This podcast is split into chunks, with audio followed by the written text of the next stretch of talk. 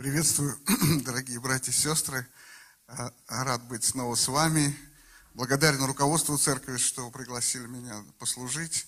И хочу напомнить, что церковь сейчас изучает книгу «Бытие». Каждое воскресенье мы проходим какой-то отрывок. И напомню, что мы прошли а, с самого начала, мы изучали, как был сотворен мир, а, Божий дизайн, да, который был совершенным, но грех Адама и Ева исковеркал этот дизайн, да, и э, в итоге Каин, первый сын Адама и Евы, стал братоубийцей э, и основал безбожную цивилизацию. Потом потоп, э, как возмездие за, за э, грехи, за безбожие. Э, и выжила одна семья, но и его сыновья – но, к сожалению, даже потоп, вот как было справедливо замечено в прошлое воскресенье Сергеем Владимировичем, даже потоп, даже такие потрясения не способны изменить сердце человека. Что-то меняется, но не до конца. И мы видим, что Хам, сын Ноя, совершает проступок, грех, что потом э, их потомки начинают строить Вавилонскую башню поперек воли Божьей. Снова грех. И для того, чтобы человека изменить, нужен Иисус и Его спасающая благодать. И вот мы видим, что если идем дальше по книге «Бытие», сразу после истории с Вавилонской башней самое начало спасительного плана Божьего. И при этом описание всего человечества, да, вот безбожная цивилизация – вот потоп, вот Ной, вот его потомки, Вавилонская башня. А описание книги Бытия переходит на одного человека, его семью, на Авраама. И давайте мы почитаем, как это появляется, как это происходит. Будем читать с вами из книги Бытие, 11 глава, с 27 стиха. Это вот тот отрывочек, который нам сегодня нужно изучить. И э, мы будем читать до 12 главы 9 стиха. Давайте мы сейчас... Вот она. Вот родословие Фарры. Фарра родил Авраама, Нахора и Арана. Аран родил Лота. И умер Аран при Фаре, отце своем, в земле рождения своего в Уре Халдейском. Авраам и Нахор взяли себе жен – Имя жены Аврамовой Сара, имя жены Нахоровой Милка, дочь Арана, отца Милки и отца Иски. И Сара была неплодна и бездетна. И взял Фара Авраама, сына своего, и Лота, сына Аранова, внука своего, и Сару, невесту свою, жену Авраама, сына своего, и вышел с ними из Ура Халдейского, чтобы идти в землю ханаанскую. Но, дойдя до Харана, они остановились там – и было дней жизни Фары в Харанской земле 205 лет. И умер Фара в Харане. И вот мы переходим на 12 главу, и сразу тут такой резкий переход. Да? «И сказал Господь Аврааму, пойди из земли твоей, от родства твоего, из дома отца твоего, и иди в землю, которую я укажу тебе, и я произведу от тебя великий народ, и благословлю тебя, и возвеличу имя твое, и будешь ты в благословении. Я благословлю благословляющих тебя, и злословящих тебя прокляну, и благословятся в тебе все племена земные. И пошел Авраам, как сказал ему Господь, и с ним пошел Лот – Авраам был 75 лет, когда вышел из Харана. И взял Авраам с собой Сару, жену свою, Лота, сына брата своего, и все имение, которое они приобрели, и всех людей, которых они имели в Харане. И вышли, чтобы идти в землю ханаанскую, и пришли в землю ханаанскую. И прошел Авраам по земле сей, по долине ее до места Сихема, до Дубравы Море. В этой земле тогда жили хананеи. И явился Господь Аврааму и сказал ему, потомству твоему отдам я землю сию. И создал там Авраам жертвенник Господу, который явился ему. Оттуда двинулся он к горе на восток от Вифиля и поставил шатер свой так, чтобы от него Вифиль был на запад, а Гай на восток. И создал там жертвенник Господу и призвал имя Господа. И поднялся Авраам и продолжал идти к югу. Вот весь наш с вами отрывок сегодня для изучения. И тут, как вы видите, есть несколько таких ну, частей. Да, мы можем разбить. Первая часть – это родословие, вторая часть э, – призыв Божий к Аврааму, и третья часть – отклик Авраама на этот призыв. Да? Прежде чем мы пустимся изучать, э, давайте вот как бы забежим вперед до нашего уже времени и подумаем с вами, чем вообще замечательный Авраам. Вот здесь мы видим, что книга Бытие сужается от всего человечества, как я уже говорил, до одного человека, до его семьи. Почему он так важен? Авраама называют отцом веры. Причем не только иудейской, а веры вообще в Бога живого. В новом, в нов, не в Ветхом, а в Новом Завете имя Авраама встречается 72 раза. Сам Господь Иисус называет Бога Богом Авраама, Исаака и Иакова. Ну, к примеру, в Матфея 22, 32. Ветхий Завет называет Авраама другом Богу. Это вы можете найти во второй книге Паралипоменон в 20 главе в 7 стихе. Павел пишет, что Авраам есть отец всем нам, имея в виду всех верующих, причем и обрезанным, то есть евреям, и необрезанным, то есть остальным народам. Это в Римлянах в 4 главе в 16 стихе. Высок статус Авраама в глазах Писания даже, в глазах Бога. Давайте попробуем понять, кто был такой Авраам, как же ему удалось стать отцом веры, как, как он стал таким. Возможно, мы сможем чему-то научиться у него, что поможет нам укрепить свою веру. И вот конец 11 главы мы с вами читали, очень коротко, очень сжато повествует о его семье. Да? Вот он родился в семье Фары. Было три брата, Авраам, э, Нахор, Аран. Вот об отце Авраама, о Фаре, э, Библия, вот только вот эти слова, что мы прочитали с вами, нам сообщает. В источниках я вот изучал море разной информации о том, кто такой Фара. Но все это похоже на домыслы, на догадки и порой абсолютно противоречивые. Ну так, например, по одной из версий Фара был э, родоначаль... Э, не родоначальником, а военно-начальником у Немрода. Помните, может быть, мы в прошлое воскресенье вспоминали этого самого Немрода, который был сильный, как написано в Библии, зверолов. И по преданию, не по Библии, именно он был, э, возглавлял вот это строительство Вавилонской башни. Он был сильный и объединял всех людей. В Библии только сказано, что в его царство входил Вавилон. Там не сказано прямо, что он строил башню, но, но можно так предположить. Да? И вот по одной из версий, подчеркиваю, это всего лишь версия, этот самый Фара был военно-начальником у этого Немрода, то есть занимал высокое положение в том обществе. А, имя Авраам означает на иврите «отец высокий». Ав – отец, Рам – высокий. Там есть другие варианты, там отец выси, еще чего-то. Ну, в общем, вот эти два слова.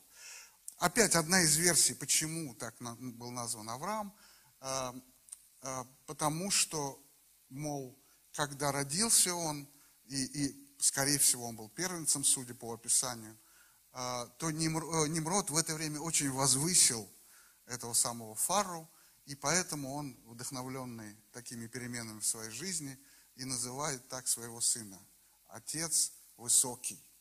Может быть, на себя намекал, не знаю. Но это подчеркивает всего лишь предположение. И там разные самые версии есть э, и, и в еврейских источниках, и даже в Коране. Может быть, вы знаете, что мусульмане тоже почитают Авраама своим отцом. И вот э, хочу только сказать, что даже, давайте я еще одну версию вам, нет, это чуть позже.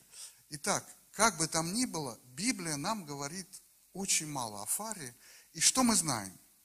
Иисус Навин, 24 глава, 2 стих, сказал следующую фразу. И сказал Иисус всему народу, так говорит Господь Бог Израиля. За рекою жили отцы ваши из древле, Фарра, отец Авраама и отец Нахора, и служили иным богам. Поэтому все, что мы знаем достоверно, это то, что Фара был идолопоклонник. И, возможно, судя по комментариям, продвинутый идолопоклонник. Один из, как говорится, руководителей этого самого идолопоклонства. Все это я вам сообщаю, чтобы донести простую мысль, что вокруг Авраама была вакханалия, идолопоклонства. Вот это уже точно. Об этом говорят и библейские тексты, как мы с вами только что слышали, и апокрифические, и даже раскопки. Месопотамия, вот это Вавилон, все эта местность довольно здорово исследована э, археологами, и они находят множество подтверждений всякого разного идолопоклонства. И э, Авраам впоследствии таки оправдал свои имя. Может быть, вы помните, что в библейской культуре, в еврейской культуре э, имя всегда отражает суть человека. Так вот, в случае с Авраамом это уж точно. Он оправдал свое имя. В конце концов, он стал действительно очень высок верой и был даже назван отцом веры. И если вы знаете, опять же, забегая вперед, то впоследствии Господь немного изменил его имя, добавил одну букву, и он стал Авраам. В русском варианте два А получилось. Есть всего вообще три А, да, Авраам. И это означает отец множества, множество народов в смысле. И можно сразу понять, что из того факта, что вокруг было э, только идолопоклонство, что Аврааму надо было обладать достаточно сильным характером, чтобы э, противостать религии предков, религии отцов, религии окружения. И, и э, была масса попыток понять, как же ему это удалось. Вокруг безобразие, мерзость. Как вдруг, вот почему он вдруг так высоко поднялся и имел э, веру в истинного Бога. Чуть ли не один на всей планете, мы уж точно не знаем, но возможно и так. Есть разные версии, опять же, не буду вас утруждать их чтением, потому что они совершенно такие, гадания на кофейной гуще. Вот знаменитый историк первого века Иосиф Флавий пишет, что патриарх, это его мнение, патриарх пришел к вере путем созерцания изменяемости земли и моря, солнца и луны. Всем этим вещам поклонялись в то время. И всех небесных явлений. Ибо так рассуждал он, по мнению Иосифа Флавия. Если бы всем этим телам была присуща собственная самостоятельная сила, то они сами заботились бы о сохранении порядка между собой. Но так как этого у них как раз и нет, то очевидно, что они полезны нам не в силу собственного присущего им могущества, но вследствие власти, повелевающего им, которому одному подобает воздавать честь и благодарность. Честно говоря, я не очень э, согласен с Иосифом Флавием. Трудно в это поверить, ну, потому что э, очень отдает тем векам, в котором жил Иосиф Флавий, век философии греческой. Он жил в первом веке нашей эры. Так или иначе, из Библии у нас нет никакой информации о том, как и почему Авраам пришел к вере в единого Бога поперек всего того, что его окружало. Все, что у нас есть, это Бытие, 12 глава, 1 стих. «И сказал Господь Аврааму, пойди из земли твоей, от родства твоего, из дома отца твоего в землю, которую я укажу тебе». Однако из этой, пускай скупой информации, но можно кое-что почерпнуть. Ну, во-первых, Бог обратился к Аврааму. Бог избрал его. Это значит, все-таки гадательно, но, но, но можно сделать такой вывод, что к тому моменту у Авраама была какая-то вера уже во Всевышнего. Да? Что это не, ну, как бы сказать, не с бухты-барахты, если уж по-простому, Бог обратился к Аврааму, так ведь? Скорее всего, Авраам имел и до этого общение с Богом. Скорее всего, и до этого, возможно, Авраам либо искал а может быть и напрямую обращался к нему. Второй факт. Мы знаем из дальнейших стихов, что Авраам услышал Бога, Ко многим людям взывает Господь. Вот, кстати, вчера и сегодня еврейский Новый год, такой праздник есть. Он в Библии назван э, Днем трубного зова. Бог взывает к нам. Вот у евреев в традиции прямо в шафар, прямо в трубу. Бог говорит ко многим, но как же мало людей, ко всем Он говорит, как же мало людей слышат Его. Авраам услышал. Это опять говорит нам о том, что, скорее всего, у него был уже опыт общения с Богом. Но самое главное, что мы можем почерпнуть из этой скупой, опять же, информации, что Авраам доверился Богу и послушался Его. Вот это уже говорит о многом. Вот она, настоящая вера. Истинная вера – это не убеждение, не мировоззрение, не философия, не традиции, как большинство и тогда, и сегодня в этом мире думают. Истинная вера – это личное общение с Богом, основанное на том, что Богу можно и нужно доверять. Бог не лжет, Бог не изменяется. Бог вчера, сегодня и во веки тот же. Об этом многие слышали, но познать эту простую истину, довериться этой истине может лишь тот, кто имеет личное общение с Богом. Процитирую вам Евреям 11.6. «А без веры угодить Богу невозможно, ибо надобно, чтобы приходящий к Нему веровал, что Он есть, и что Он ищущим Его воздает. Богу можно доверять, и Бог хочет, чтобы мы в это верили. И подчеркиваю еще раз, такая вера возможна лишь, доверие, в смысле доверие, лишь из личного общения, из опыта. Ну, вспомните свой опыт общения с людьми, да. Мы кому-то доверяем, кому-то нет. И все это просто по фактам общения, да. Вот я очень доверяю своей супруге. Но мы недавно праздновали 40 лет знакомства. Это опыт, а? Но точно так же и с Богом. Мы научаемся Ему доверять. Не, не, не декларацией, не, не, не по-фарисейски, а по-настоящему. Только имея опыт общения с Ним. Раз мне Бог помог, второй раз вытащил меня из беды, третий, и я начинаю Ему доверять всерьез. И это невозможно сделать руками. Веру нужно, во-первых, попросить у Бога, а во-вторых, чтобы она росла. Нужно иметь опыт, реальное хождение пред Ним, вместе с Ним. И судя по тому, что Авраам послушался, у него уже был такой опыт. Доверие Авраама было очень даже серьезным. Ведь Бог ему предложил оставить очень много. И землю, и родство, и даже дом отца своего в тогдашнем мире это было, пожалуй, самое тяжелое. Да еще пойти туда, не знаю куда, он даже не сказал ему куда. Велика вера твоя, Авраам. Но подчеркиваю, скорее всего, опять же, это мое предположение, но все-таки из текста можно сделать такой вывод. У Авраама уже был опыт общения с Богом.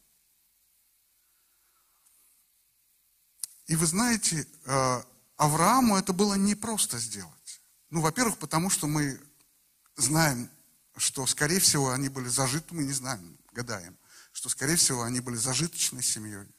И ему так или иначе пришлось много, что-то он взял с собой, но что-то пришлось оставить. А, кроме того, по себе знаю, как непросто уезжать из родной страны. Это действительно испытание, это действительно непросто. А тем более, когда тебя ждет полная неизвестность впереди. Но вот оставление отца – это серьезно. Тут, вы знаете, много тоже разных рассуждений у разных комментаторов. Дело в том, что написано, что Фар умер в 205 лет, а родил Авраама 70, а вышел Авраам в 75. Получается, что Фаре было 145, когда Авраам выходил. То есть он не, некоторые думают, что он дождался смерти, а потом ушел. Нет. Скорее всего, нет. Мы не знаем точно. Там некоторые говорят, что, может, он был все-таки не первенец, родился позже, и поэтому дождался смерти. Это сплошные гадания. Но очень вероятно, что он ушел при живом отце. А если отец был еще и великий там, военачальник, то, наверное, это было непросто и со скандалом, и с проблемами, и с трагедиями. Наверное, все это лишь предположение. Но так или иначе он сделал это. И вот это мы знаем точно. И в этом он большой молодец. Он поверил Богу, он доверился ему. И как сказано позже, вера вменилась ему в праведность. И вот посмотрите, давайте, точнее мы с вами посмотрим на, теперь на эти обетования, которые Бог ему обещал в случае его послушания. Да? А вот давайте почитаем Нет, прежде чем мы почитаем э, э, обетование, давайте еще поговорим немножко о тех уроках, которые мы можем, э, которые мы можем взять э, из того факта, что Авраам услышал и послушался. Да? Во-первых, подводя итог, да, мы можем сказать, что личное общение с Богом – это то, что необходимо для истинной веры. Никак не получить эту веру – кроме как через личное общение. Это важный вывод. А, есть такой замечательный служитель, точнее был, он жил в 19 веке, Георг Мюллер. Он а, великий муж Божий, о нем много написано. Он основатель даже целой такой деноминации или конфессии, не знаю, как правильно назвать, Плимутские братья. А, он содержал, он был благотворитель большой, содержал пять сиротских домов. Тысячи детей прошли через него, он, он их кормил, взращивал, воспитывал, прививал веру. Он совершил огромное количество, по тем временам просто невероятное количество миссионерских поездок по всему свету. Через его проповеди обратились к Богу многие-многие люди. А, он заслужил репутацию мужа веры. А, ну, к примеру, а, однажды в том сиротском доме, где он сам жил, там было пять, в одном из них он прямо жил – была непогода, вы знаете, в Англии там много дождей. И в этот раз был ливняк, просто очень сильный ливень и с градом. И град был такой большой, что э, повредил крышу, пробил. Потом град кончился, но крыша пробита, ливень идет, детей заливает, ремонтировать невозможно, потому что ливень. Он просто помолился и попросил Бога, Господь, помоги нам восстановить крышу. Простая молитва. Дождь прекратился. Мастер сделал крышу, на это ушло много часов – После окончания ремонта крыши дождь пошел снова. Это записанный факт. Другая история. Он очень верил в то, что Бог благословляет, э, когда мы делаем Его дело, Он дает все необходимое. Именно сам Господь Бог. И вот у него не было в доме сиротском пищи для детей. Просто, чтобы накормить завтраком. Он посадил их за стол. Он произнес при пустом столе, произнес молитву благословения на еду. И в этот момент – позвонил, как они называются, те, кто хлеб пекут, я забыл, пекарь, я не знаю, там булочник, и он принес булки. В этот момент, чуть позже, произошла какая-то авария, там человек, который развозил молоко, а, у него сломалась тележка, и он просто отдал все молоко в детский дом. А, этого Мюллер не мог знать никак, но он верил в то, что Бог а, благословляет своих детей, и его вера не была посрамлена. Это просто пример э, того, каким он был человеком. Для чего я даю вам эти примеры? Чтобы мы прислушались внимательно к его словам. Однажды молодой человек спросил его, какой наилучший способ обрести сильную веру? Не правда ли важный вопрос? Меня он беспокоит, например. Думаю, что и каждого из нас.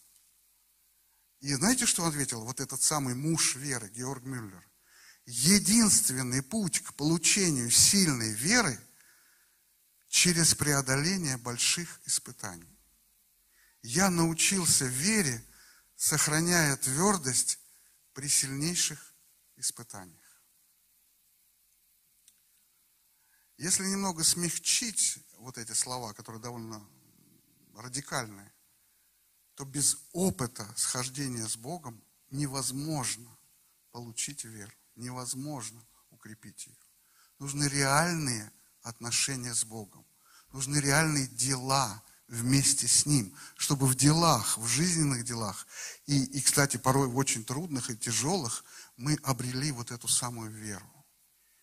И, кстати, жизнь Авраама это только доказывает.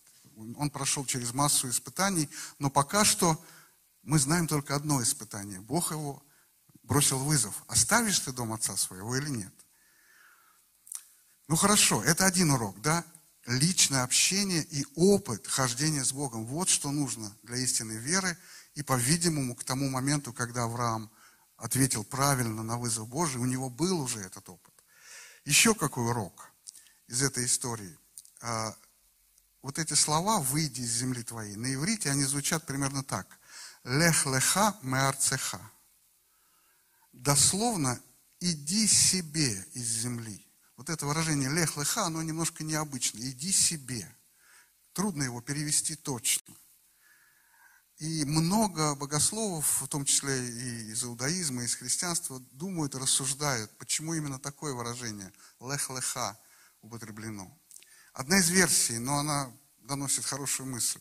Э, Равин, 19 век, один из лидеров еврейского, э, европейского еврейства, известный комментатор Писаний Самсон Рафаэль Гирш. Быть может, это еврейское выражение подразумевает путешествие – которое нужно проделать в одиночку. Ну, в смысле, иди себе, да? Нужно стать чужестранцем в мире этом, чтобы ясно увидеть. Странником, чтобы найти в нем пристанище для отдыха. Авраам принадлежит Богу, а не миру. Одиночество Авраама предвещает одинокий удел всех религиозных искателей, и прежде всего удел народа Израиля в его историческом единстве.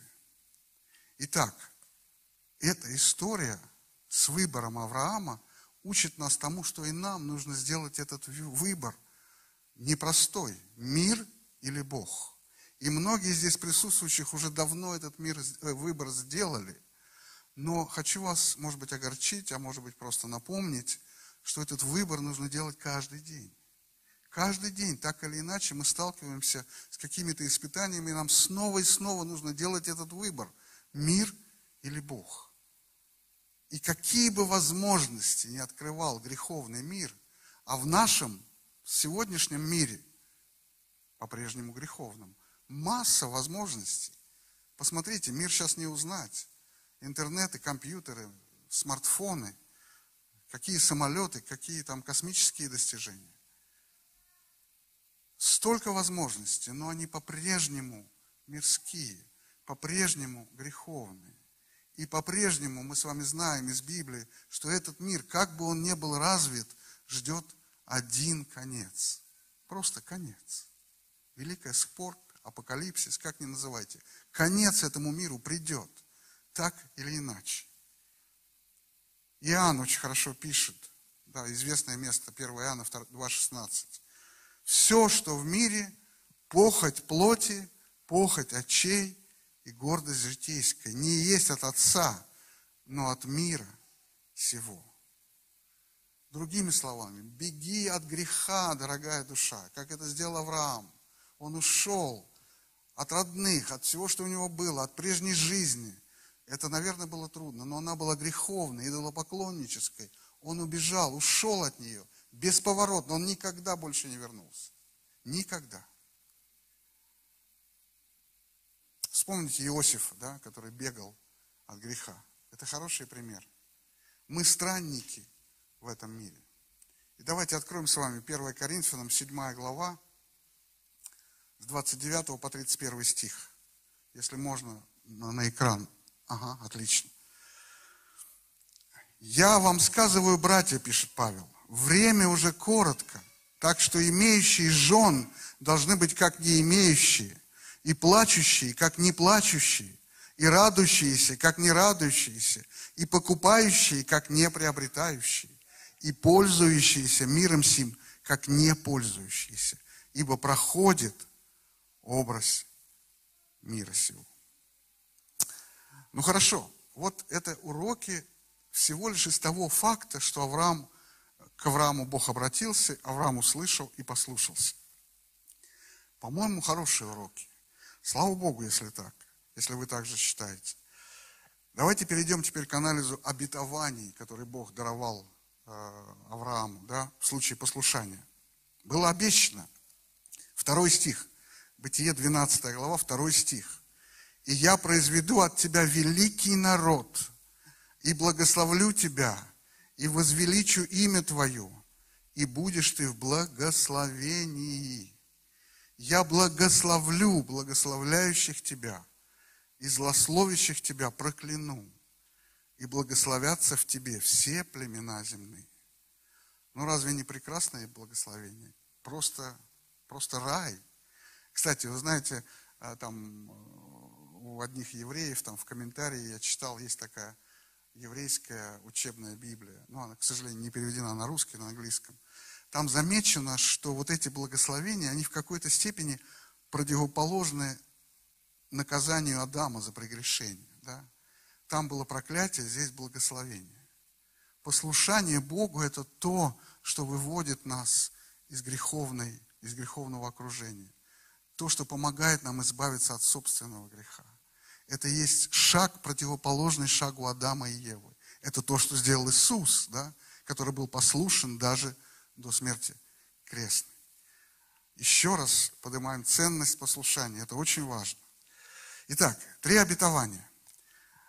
Произведу от тебя великий народ. Первое. О каком народе речь? О еврейском. К сожалению, в нашей стране э, до сих пор процветает антисемитизм, уже поменьше, слава Богу, чем раньше. Не, не все, далеко не все любят евреев. Но как ни крути, мне немножко неловко, говорю, потому что я сам еврей, но как ни крути, еврейский народ можно назвать великим. Хотя бы потому, что именно этот народ донес до нас эту книгу. Именно этот народ дал возможность родиться Спасителю, Мессии. Только по двум этим фактам, может быть, даже по одному из них, любому, можно считать этот народ великим. Исполнилось Божье обетование? Исполнилось. Авраам стал родителем еврейского народа. От него произошел этот великий народ. Второе обетование, большое благословение, да, если коротко, там много благословений. И благословлю тебя, и возвеличится имя твое, и благословлю благословляющих тебя, и проклинающих тебя прокляну. Назовем это коротко, просто благословение. Оно действительно большое. Авраам действительно велик. Да? Сегодня христиане называют его отцом веры. Как это? Последователи иудаизма называют его отцом веры. Последователи мусульманства называют его отцом веры. Он действительно стал великим человеком, да еще известным на весь мир. Это такая, ну, большое благословение. Были и поменьше. Авраам был богат. Бог благословил его, несмотря на то, что тот был странником и скитальцем на этой самой хананейской земле. Несмотря на такие неблагоприятные условия, отсутствие собственного кусочка земли, возможности остановиться, Авраам был богат, он был благословлен и не только духовно, но и физически, материально. Были другие благословения. Так или иначе, это благословение тоже, это обетование тоже исполнилось. И, наконец, третье, возможно, для нас самое важное, для нас с вами. Благословятся в тебе все племена земные. Ну, тут это так произнесено, что можно сильно гадать, что имеет в виду Бог, но, в общем, Новый Завет не оставляет сомнений, что именно имеет в виду Бог. А, и Павел, и, и в, своих, в своем послании, э, и, и даже вот Мария, когда она э, узнала, что зачала Спасителя, все подтверждают, что именно тогда Именно в этих словах «благословятся в тебе все племена земные» имелось в виду рождение Иисуса Христа, Спасителя, действительно всего мира, всех племен. Ну вот, например, Мария восклицает, благодарит Всевышнего, это Лука 1 глава, 54-55 стих, а, благодарит Всевышнего, что Он воспринял Израиля, отрока своего, вспомянув милость, как говорил отцам нашим, к Аврааму и семени его до века – Петр вспоминает это обетование в храме после исцеления хромого, которого носили и сажали у красных ворот, Деяния 3 глава. Обращается к иудеям, 25-26 стихи 3 главы. «Вы сыны пророков и завета, который завещевал Бог отцам вашим, говоря Аврааму, и в семени твоем благословятся все племена земные. Бог, воскресив Сына Своего Иисуса, к вам первым послал Его благословить вас, отвращая каждого от злых дел ваших» мы видим, что это обетование, обетование Спасителя всего мира из потомков Авраама. И оно исполнилось. Все три Божьи обетования, все исполнились. Слава Господу. Но, обратите внимание, совсем не на следующий день. Когда великий народ от него произошел? Он не увидел этого при жизни. Только глазами веры мог видеть. А у него был, ну, от Сары один сын. У сын, слава Богу, что был, потому что Сара не плодна, да. Вот это чудо великим, об этом, наверное, будут еще проповеди, будем изучать это. А, потом родились два сына у Исаака. Потом у одного из них, у Иакова, родились 12 сыновей, и только их потомки, ну, уже были хоть как-то многочисленные, и они попали в Египет. То есть практически народ стал народом только при исходе, при Моисее. Это сотни лет. Это обетование, произведу от тебя великий народ, исполнилось через сотни, во множественном числе, там 400, 500, там Примерно так. Через сотни лет Авраам не увидел этого. Благословлю тебя обильно, возвеличу имя Твое. Это второе обетование. Ну, богатство, достаток он увидел. Но то, что он стал отцом веры, он не мог этого видеть глазами физическими. Это произошло только со Христом, да, когда весь мир стал христианским, и то после Христа. Через тысячелетия это исполнилось. Ну и, наконец, рождение Христа – это тоже две тысячи лет между а, Авраамом и, и Христом. Обратите внимание, Бог исполнил свои обетования, но через много времени. Истинная вера требует терпения. Истинная вера, а терпение откуда происходит, как мы с вами знаем? От опытности, необходимо личное общение с Богом для того, чтобы иметь крепкую истинную веру. Дальше что происходит? Авраам послушался, пошел, и Бог является ему в Сихеме. Да, мы с вами читали там дальше, по 12 главе. Сихем – это историческое место. Я там был, кстати, не так давно, два года назад. Недалеко оттуда горы Гевал и Горизим, куда через много лет после того, как Авраам туда вот пришел, Иисус Навин привел весь еврейский народ, и они проходили, они как бы овлад... вступали во владение всей этой хананской землей, и на горе Гевал произносились благословения, на горе Горизим проклятие, левиты это произносили, и народ как бы выбирал, что же избрать, да, благословение или проклятие. На этом же историческом месте Иаков, внук Авраама, выкопал колодец, и у него сел Иисус и встретился с самарянкой. Это замечательное место, но Авраам всего этого не знает. Это все через много веков, через много лет. Именно на этом месте Бог говорит ему. Опять ценность личных отношений, регулярных, постоянных. Бог укрепляет нас, когда мы с Ним общаемся. И Авраам ставит ему там жертвенник. Дальше что происходит? Дальше он идет и ставит свою, свою палатку да, между Вифилем и Гаем, как написано. Любопытное, любопытное место. Вифиль – это значит Бейт-Эль на иврите, это Дом Божий. Да? А Гай, или если там э, всякие грамматические вещи вспомнить, то это просто груда камней, развалины, опустошение. И он ставит свой жертвенник, свой, ну сначала не жертвенник, сначала просто свою палатку или тент, или кущу, да, ставит между этими двумя местечками, может быть, трудно назвать их городами, наверное, деревеньки были. И это очень символично, потому что Авраама окружала и вся хананская земля, да и вся планета тогда была языческой. Ной, когда вышел из, из, из ковчега, он принес жертву живому Богу.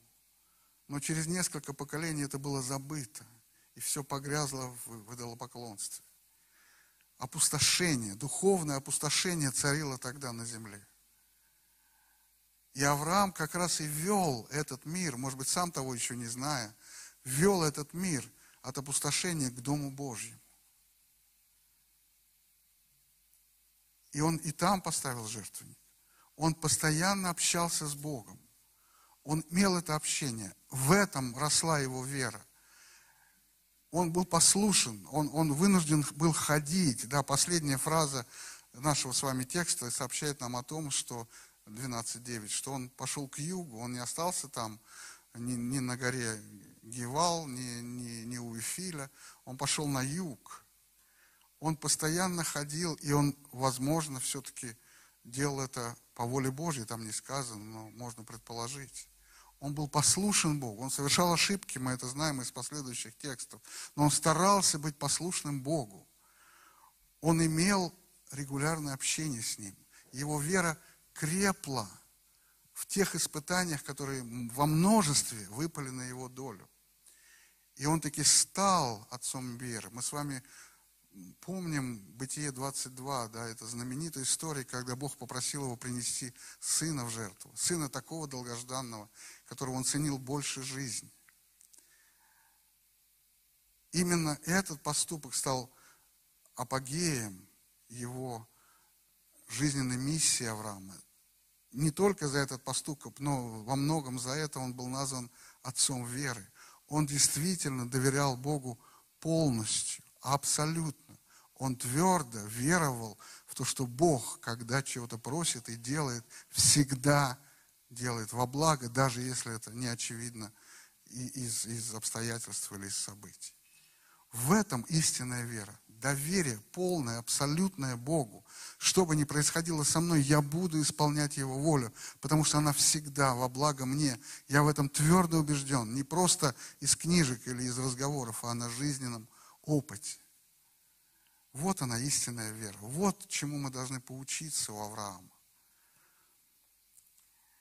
И обратите внимание, вот он пришел в этот, как его там, Сихем, потом недалеко от Вифиля, потом пошел на юг. Это его первые шаги по ханаанской земле. Но это первые шаги Божьего плана спасения. В нем, в его потомках уже мы видим свет Иисуса, послушание, смирение, крепчайшая вера. Как это прекрасно! Как прекрасно все это изучать, понимая, что это относится ко мне лично, это не просто какая-то древняя история. Вот что пишет Павел об Аврааме. Давайте откроем. Это Римлянам 4 глава. 13 стих. Ага, есть. «Ибо не законом даровано Аврааму или семени его обетования быть наследником мира, но праведностью веры. Если утверждающиеся на законе суть наследники, то тщетна вера, бездейственно обетование, ибо закон производит гнев, потому что где нет закона, нет и преступления. Итак, по вере, чтобы было по милости, дабы обетование было непреложно для всех, не только по закону, но и по вере потомков Авраама, который есть Отец всем нам. Как написано, я поставил тебя отцом многих народов, пред Богом, которому он и поверил, животворящим мертвых и называющим несуществующее как существующее. Он сверх надежды поверил с надеждой, через что сделался отцом многих народов, по сказанному так многочисленно будет семя твое. И не изнемогший в вере, он не помышлял, что тело его почти столетнего уже мертвело, и утроба Саринова мертвения, не поколебался в обетовании Божьем неверием, но прибыл тверд в вере, воздав славу Богу. И будучи вполне уверен, что Он, то есть Бог, силен исполнить и исполнить обещанное, потому и вменилось ему в праведность.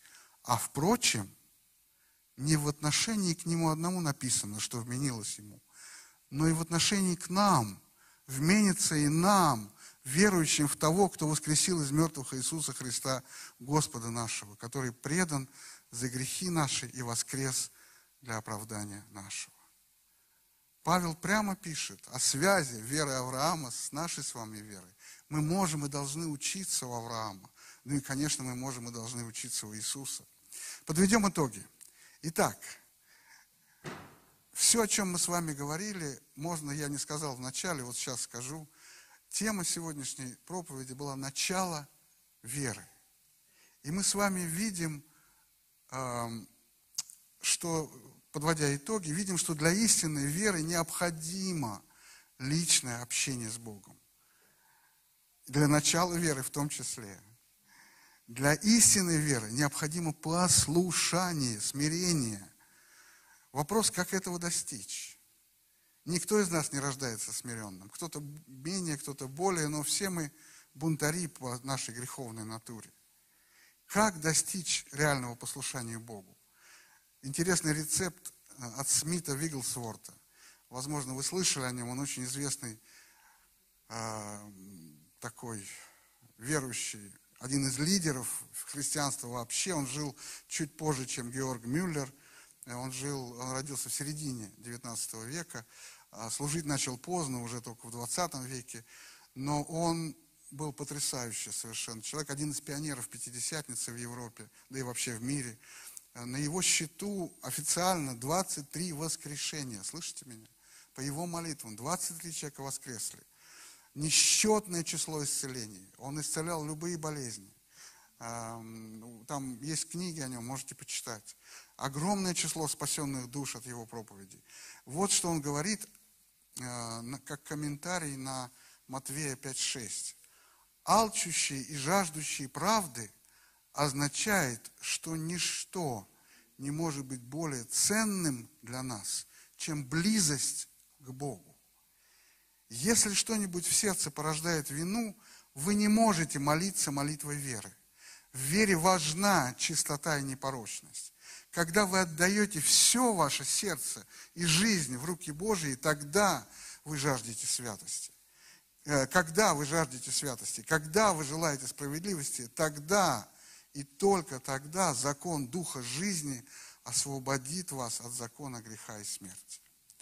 Другими словами, близость к Богу должна стать самым главным приоритетом в нашей жизни. Все остальное нужно оставить ниже этого приоритета. Тогда мы сможем быть воистину послушны Богу. Потому что если спросить любого там, ну, христианина, даже тех, которые сами так себя называют, а на самом деле нет, или тех, которые искренне верующие, любого спроси, ты послушен Богу? Да, скажут все, как один – ну, по крайней мере, большинство. А на деле, откуда столько конфликтов, проблем в церквях? Реальное послушание Богу проистекает тогда, когда мы на самом деле ставим приоритет близости Бога, личных отношений с Ним на самое-самое-самое первое место. Моя правота, неважно, я уступлю, лишь бы Богу угодить. Моя карьера, неважно, я ее оставлю, лишь бы Богу угодить. И так далее, и так далее, и так далее. Еще один вывод. Для роста веры необходим опыт, регулярное общение с Богом, дела, жизнь вместе с Ним, чтобы мы видели своими глазами, как Он помогает нам. И, наконец, для общения с Богом необходим жертвенник. Ветхий Завет учит, сейчас вот как раз эти, я уже говорил, что сейчас праздники еврейские, через неделю будет э, судный день или день искупления. Как примириться с Богом? Как учит Ветхий Завет? Смирение, о котором мы говорили уже сегодня, послушание и жертва. Заместительная жертва. Евреи возлагали свои грехи, исповеданные, раскаянные, возлагали на животное жертве, оно умирало. Сегодня нет храма, нет алтаря, куда принести жертву. Сегодня есть только одна, единственная жертва. Жертва Иисуса Христа один единственный путь к Богу. Я есть путь истинной жизни, сказал Иисус. И никто не приходит к Отцу, как только через меня. Жертва Христа, покаяние и крепкая вера в заместительную жертву Христа. Это то, что нам нужно. То, о чем мы все практически, кто здесь есть, знаем. Но знать одно, а практиковать каждый день совсем другое. Давайте будем помнить об опыте Авраама, который не побоялся оставить все ради того, чтобы исполнить Божье повеление. Вспомните Павла, который сделал очень похожие вещи. Он оставил все, все свое родство, все свою карьеру, все свои достижения, которые были огромные по тем временам.